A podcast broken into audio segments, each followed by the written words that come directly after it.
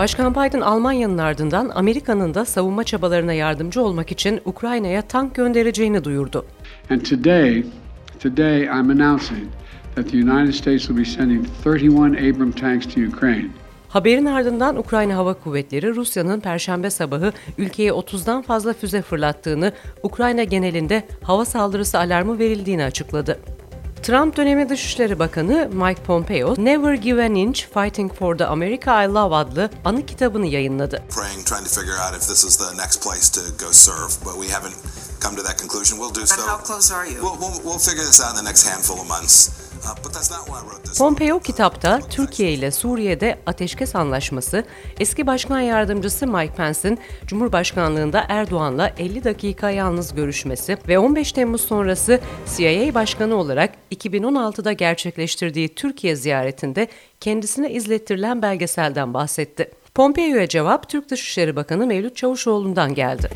SDG ile mi çalışılacağı konusunda SDG'nin tercih edildiği, bunun gerekçesinin ise e, Türk Silahlı Kuvvetleri'nin e, DAEŞ'i yenme kapasitesine sahip olmadığını iddia ediyor kitabında.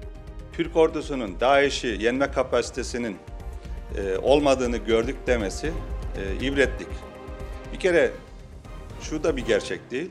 Yani Trump döneminde e, PKK, YPG ile angajmana girmediler. Obama döneminde başladı bu. Yani dolayısıyla bunların kararı değil. Onu düzeltmek gerekir. Amerika'da iş yerlerinde, AVM ve okullarda, ibadethanelerde toplu silahlı saldırılar olağan hale geldi. Bu hafta Kaliforniya'da arka arkaya 3 silahlı saldırı yaşandı. Bu ay ülkede 70'ten fazla kişinin ölümüyle sonuçlanan 40 toplu silahlı saldırı gerçekleşmiş oldu. Amerika'nın nabzını tutan Washington raporu podcast'imize hoş geldiniz. Bugün 26 Ocak Perşembe sabah saatleri itibariyle bu kayıtla karşınızdayız. Amerika'nın Ukrayna'ya tank gönderme kararının dinamiklerini, Amerika'nın amaçlarını ve savaşı sonlandırmak için müzakere mi, bu takviyeler mi daha etkili olabilir? Bu konuyu Mesut Hakkı Caşın'la konuşacağız ancak önce özetler. Memphis, Tennessee'de trafikte durdurulmasının ardından hayatını kaybeden siyahi bir adam olan Tyre Nicholson İlk otopsi raporuna göre şiddetli bir dayaktan kaynaklanan yoğun kanama neticesi öldüğü ortaya çıktı. Kaliforniya'da iki ayrı topluluğun sakinleri 3 gün içinde 18 kişinin hayatını kaybettiği ve 10 kişinin de yaralandığı iki ayrı toplu silahlı saldırıya maruz kaldı. Yeni bir Amerikan Gizli Servisi raporuna göre ise 2016-2020 yılları arasında ABD'deki toplu saldırıların yarısı kişisel, ev içi veya iş yeri anlaşmazlıklarının bir yansıması olarak kaynaklandı. Geçtiğimiz hafta sonu eski başkan yardımcısı Mike Pence'in Indiana'daki evinde gizli olarak dosyalanmış belgeler bulundu. Pence'in avukatları gizli kayıtları FBI'ya teslim etti. Pence 2024 başkanlık seçiminde aday olmaya hazırlanan isimlerden biri. Bu arada Başkan Biden'ın evinde ve ofisindeki gizli belgelere oğlu Hunter Biden'ın erişimi ve Ukrayna ilişkileri üzerinden belge ve bilgilerin ticaretini yapıp yapmadığı sorgulanıyor. ABD-Meksika sınırındaki günlük göçmen geçişleri Ocak ayında geçen aya göre yarıdan fazla azaldı. Florida eyaletinde Cumhuriyetçi Vali Ron DeSantis'in savunduğu sınıf kütüphanelerindeki kitapların onaydan geçmesini gerektiren yasa için çabalar ve kavga sürüyor. Kitapların önceden onaylanmış materyaller olması için Florida Eğitim Müdürlüğü tarafından eğitilmiş bir medya uzmanı tarafından incelenmesi gerekmekte. SpaceX ve Tesla'nın sahibi Elon Musk attığı bir tweet nedeniyle Tesla'nın stoklarını manipüle ettiği gerekçesiyle mahkemeye çıktı. Hisse sahiplerinin açtığı davada Musk tweetinde asla gerçekleşmemiş olan bir anlaşmayı yapılmış göstererek hisse değerlerini manipüle etmekle itham ediliyor. Analistler Tesla'nın hem dördüncü çeyrek kazançlarının hem de tam yıl kazançlarının bir yıl öncesine göre daha yüksek olacağını ve muhtemelen şirket içi rekorlara ulaşacağını tahmin ediyor. Ancak 2 Ocak'ta şirket Aralık'ta açıklanan fiyat indirimlerine rağmen hayal kırıklığı yaratan dördüncü çeyrek satışlarını açıkladı. Mütakip ek fiyat indirimleri şirketin ürünlerine olan talebin azaldığına dair endişeyi arttırdı. Amerikalı alıcılar şu anda Model 3'ün temel versiyonu için Kasım sonunda ödediklerinden 3 bin dolar daha az yani 44 bin dolar ödüyorlar. Yeditepe Üniversitesi öğretim üyesi Profesör Doktor Mesut Hakkı Caşın bizlerle birlikte. Mesut Bey hoş geldiniz. Hoş bulduk. İyi akşamlar diliyorum. Güzellikler diliyorum Amerika'ya. Evet çok teşekkür ediyoruz. Burada sabah saatleri e, 10, öğleden önce 10. Orada akşam oldu. Vakit ayırdığınız için de çok sağ olun. Evet dün aslında bekleniyordu Başkan Biden'ın tankları duyurması. Bir gün öncesinden Amerikan medyasında haberler yer almaya başlamıştı. Bir gün evvelinde Pentagon reddetti. Henüz bir anons edecek bir duyurumuz yok dediler. Fakat ertesi gün Biden çıktı ve duyurdu. Abram tanklarının Ukrayna'ya verilmesi uzun bir süre bir direniş oldu. Pentagon'un hala itirazları olduğu biliniyor. Uzun bir eğitim gerektirdiği gerekçesiyle ve yüksek bakım gerektirdiği gerekçeleriyle. Şu anda 31 tank gönderilecek. Almanya'dan Leopard'ların gönderilmesiyle eş zamanlı. Savaşın gidişatı hem Abram tankları hem Leopard'larla çok değişebilecek mi? Teşekkür ediyorum. Aslında savaş bana göre e, yeni yıla girerken yeni bir evreye sürükleniyor.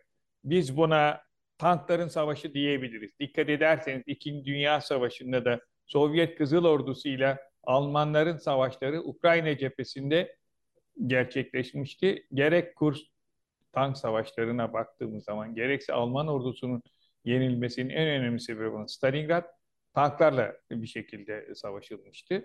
Ve burada Kurs tank muharebelerinde yaklaşık her iki tarafın 2000'lerden 4000 tank, 4000 savaş uçağı 3 saat içerisinde dünyanın en büyük tank savaşını görmüştü. Bugün gelinen noktada 31 tane Avram bir tankının ben savaşın kaderini değiştireceğini düşünmüyorum. Dikkat ederseniz Almanlar da 14 Leopard tankı verecek. 14 tane de yedekte bekletiyorlar. Peki burada Sayın Biden ifade ettiği bu bir kararlılıktır ve Putin'e karşı NATO'nun bölünmediği, ordunun daha da bir şekilde Ukrayna'nın güçleneceği bu yolunda e, bu açıklamadan Avrupa'nın tedariği nasıl olacak diye bakıldığında yine Amerikan makamların verdiği bilgiye göre eğitim ve lojistik 6 ile 8 ay olacak ve manevra kabiliyetini yükseltecek ve savunma maksatlı deniyor. Almanya ise burada Almanya'da eğitimin endişeye ve korkuya gerek olmadığını Sayın Şansölye söyledi. Koordinasyonun iyi bir stratejisi olduğunu söyledi Almanya'nın ve savaşın büyümemesi, sonuçlanması için verileceğini söyledi. Şimdi bakıldığında Almanya Başbakanı Scholz'un Ukrayna'yı uluslararası toplumunla uyumlu en iyi şekilde destekleyeceğini ifade etmesi, Rusya elçisi e, yani e, Berlin'deki büyükelçi Nekşayev şunu söyledi. Son derece tehlikeli. Almanya diplomatik çözüme değil kırmızı çizgiye seçmiştir ve ölümcül silahların dağıtımı kabul edilemez dedi. Dimitri Peskov da diğer tanklar gibi yanacak dedi. Ancak e, bence burada çok daha dikkatli olması gereken bir husus var. Biliyorsunuz ki e, Sayın Putin e, çok iki kelime söyledi. Bunlardan bir tanesi Almanya Amerika'nın kontrolüne girmiştir dedi. Diğer yandan Sayın Medvedev de eğer biz konvansiyonel olarak yenilirsek nükleer silah kullanırız dedi. Peki bunu yapar mı? Bakıldığımızda Amiral Gorshov sınıfı fırkateynlerin Atlantik'e çıktığını ve Zerkon hipersonik füzelerini kullandığını görüyoruz. Yani şunu söylüyor Rusya, sizin tanklarınıza karşı biz de savaş gemilerimiz ve hipersonik füzelerimizle hazırız. E, bu tabii e, şunu da gerektiriyor. Acaba bu tanklar barışı getirecek mi? Ben tankların barışı getireceğini zannetmiyorum. Savaşı uzatacaktır. Savaş şu andan itibaren bana göre bir yıpratma harbine doğru süratle sürükleniyor. Rus ordusu bomba yüklü kamikaze dronlar kullandığı aktarılıyor. Sahada da uzun süredir dengeyi değiştirenin bu olduğu belirtiliyor. Buna katılır mısınız? İkincisi de Almanya Başbakanı Leopardları verdiklerini beyan ettiği açıklamada savaş uçağı verilmesi olasılıklarına dair soruları bunu öteleyen cevaplarla geçiştirdi ve buna benzer teçhizat sağlamayacaklarını belirtti. Size göre Amerika için de F-16'larla ilgili benzer sorular burada soruluyor. Size göre kısa ve uzun vadede uçaklar verilir mi? Kaç tane verilir ve o zaman denge değişir mi? Şimdi e, şunu söyleyeyim Serra Hanım. Ben harbin kaderini değiştiremeyecek derken e, şu ifadeyi kullandım. Savaş, kara, deniz, hava ve müşterek harpte hatta uzayı kullanarak istihbaratla beraber beş sektörde yapılan bir eylem. Buna eğer enformasyon harbini de e, eklersek e, altı e, eksende yapılıyor. Böyle bir hibrit bir yıpratma savaşı içerisinde Ukrayna Hava Kuvvetleri'nin olmaması en büyük dezavantaj. Burada Rusya kendi topraklarından bir şekilde füzeler fırlattığı gibi Karadeniz'den denizaltılar ve gemilerden öbür taraftan da Belarusya üzerinden ve e, Donetsk bölgesinden füzelerle saldırıyor. Yine bu kamikaze dronların e, çok büyük yıkım yaptığını ve Ukrayna'nın kritik altyapısını perişan ettiğini, elektriksiz bıraktığını, susuz bıraktığını görüyoruz. Hastaneler çok büyük hedef oldu. Sivil hedefler vuruluyor. Meselenin bu insani hukuk boyutu ve savaş hukuku boyutu. Ancak harbin kaderini değiştirecek ana sıklet merkezi uçakların verileceğini zannetmiyorum.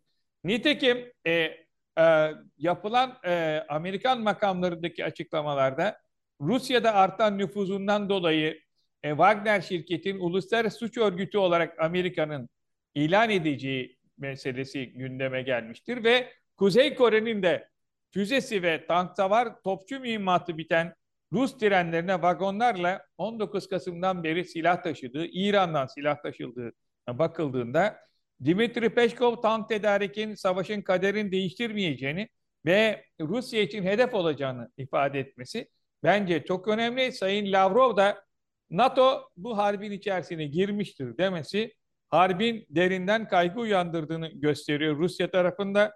Bence e, bu olabilir mi?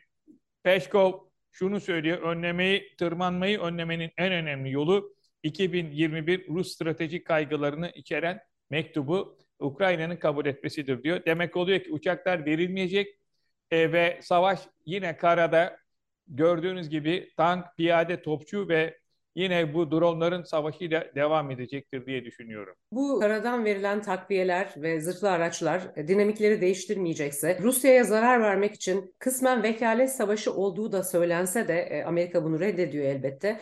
Neden Ukrayna'nın işi tam bitirmesi için yeterli destek verilmiyor? Rusya'ya zarar vermek için savaşı uzatarak Ukrayna'nın da uzun bir süre kendini toparlayamayacak bir dönüşüm yaşamasına yol açıyor bu siyaset. Zelenski'nin bu durumu okuması ne şekilde olabilir ve Amerika'nın buradaki işi tamamen bitirecek desteği vermemesinin sebeplerini siz nasıl görüyorsunuz?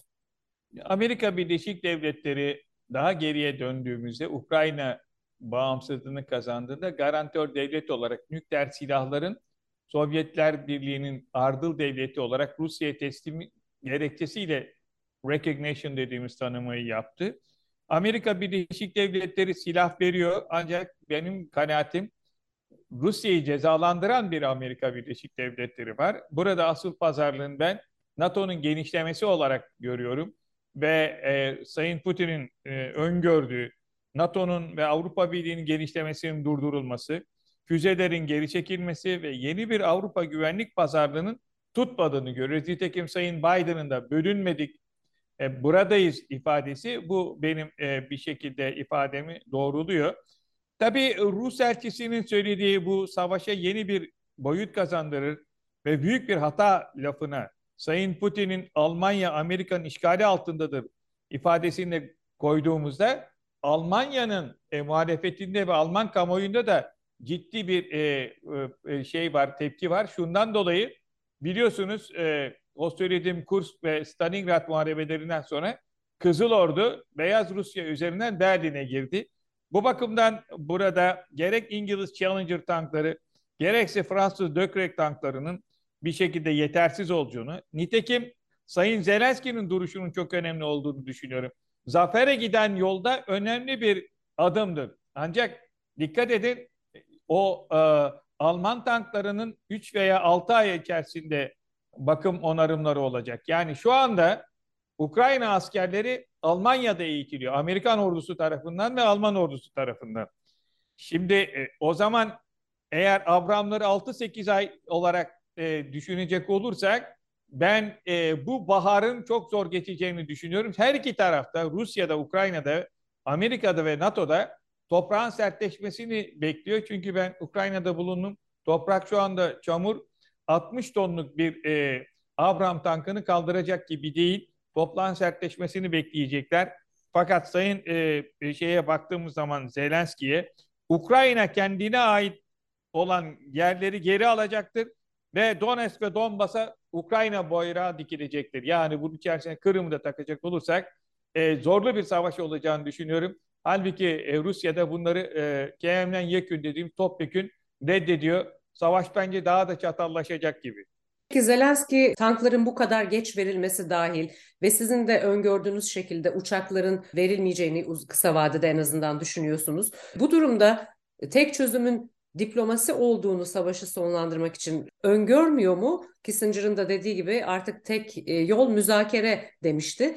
Diplomasi dışındaki seçenekler tükenmiş olduğunu e, ifade edebilir miyiz? Sonlandırmak Güzel için. bir soru. Teşekkür ediyorum. Yani bu tankların Zelenski'nin e, hızlanmalıyız ifadesi zaman bizim silahımız olması demesi harpin içerisinde daha fazla silah istediğini gösteriyor.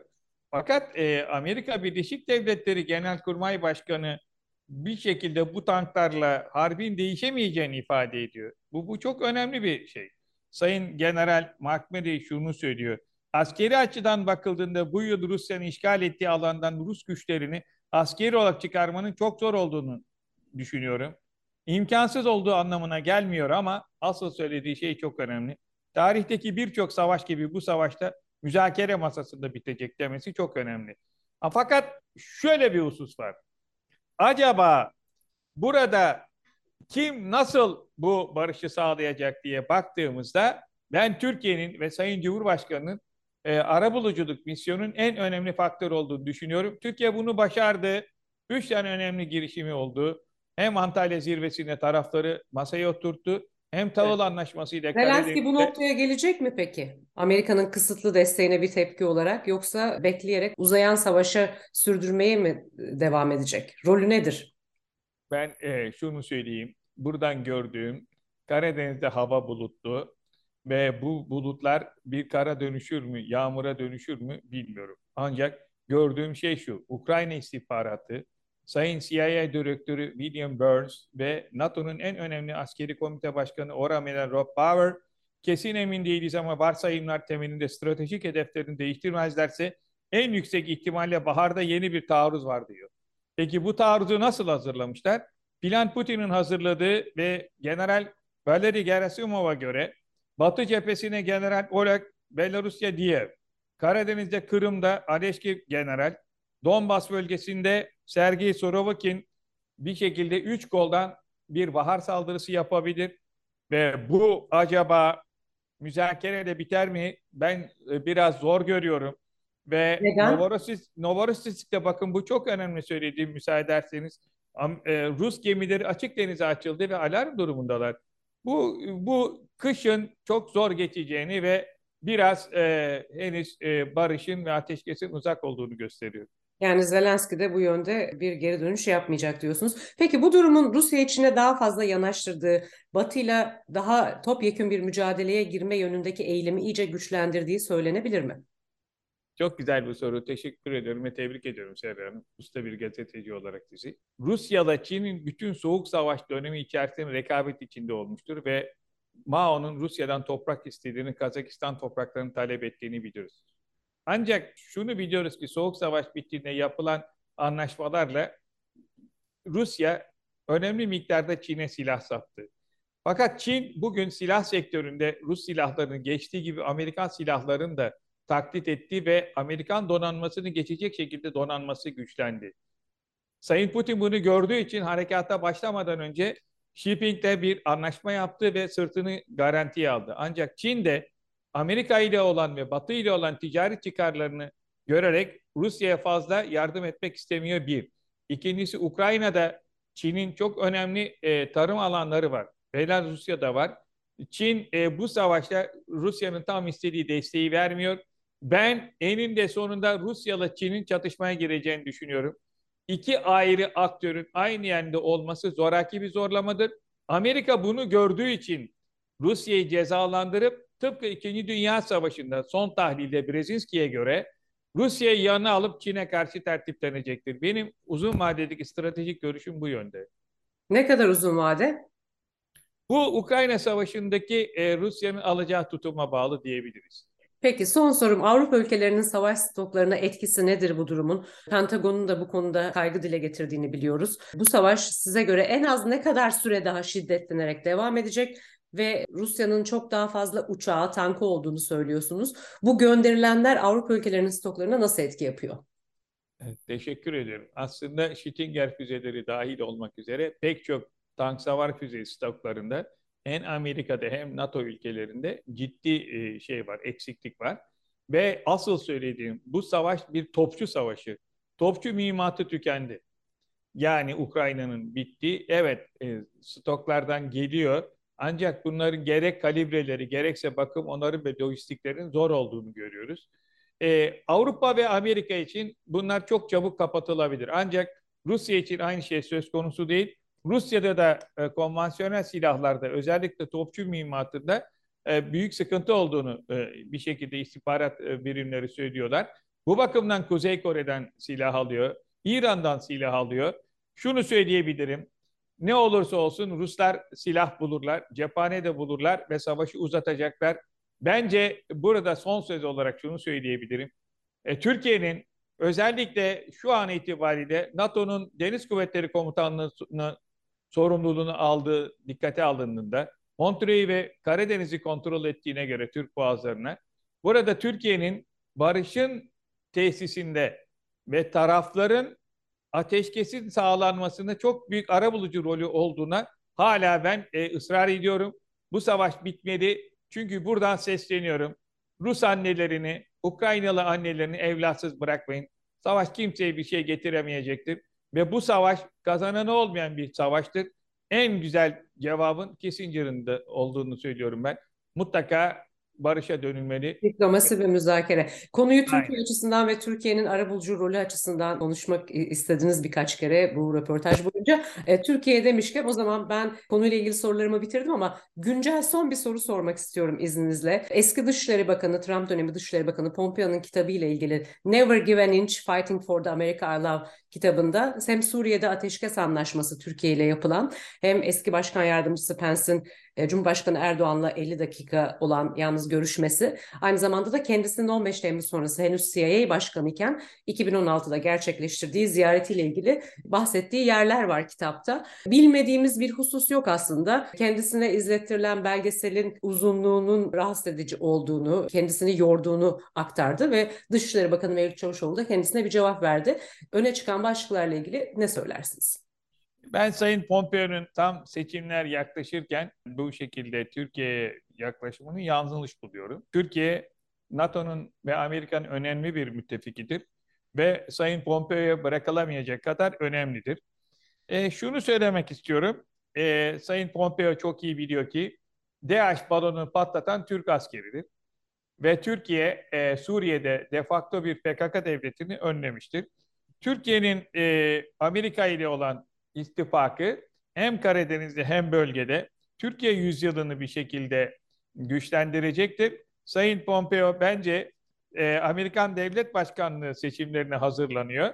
Ama bunu Henüz Türkiye kararsızım dedi kitapla ilgili mülakatında düşünüyorlarmış. Yok, ben bir şöyle söyleyeyim. Aslında bu açıklamasıyla Başkan Trump'a mermi atmıştır. Ancak bu attığı mermi karavanadır. Binbaşıken ordudan ayrılmış. Biraz e, tüfek çalışması gerekiyor. Atışları bence yanlış. Çünkü Türkiye Amerika'nın düşmanı değil tam tersine bölgedeki en önemli müttefikidir. Sayın Pompeo'ya bunu hatırlatmak isterim.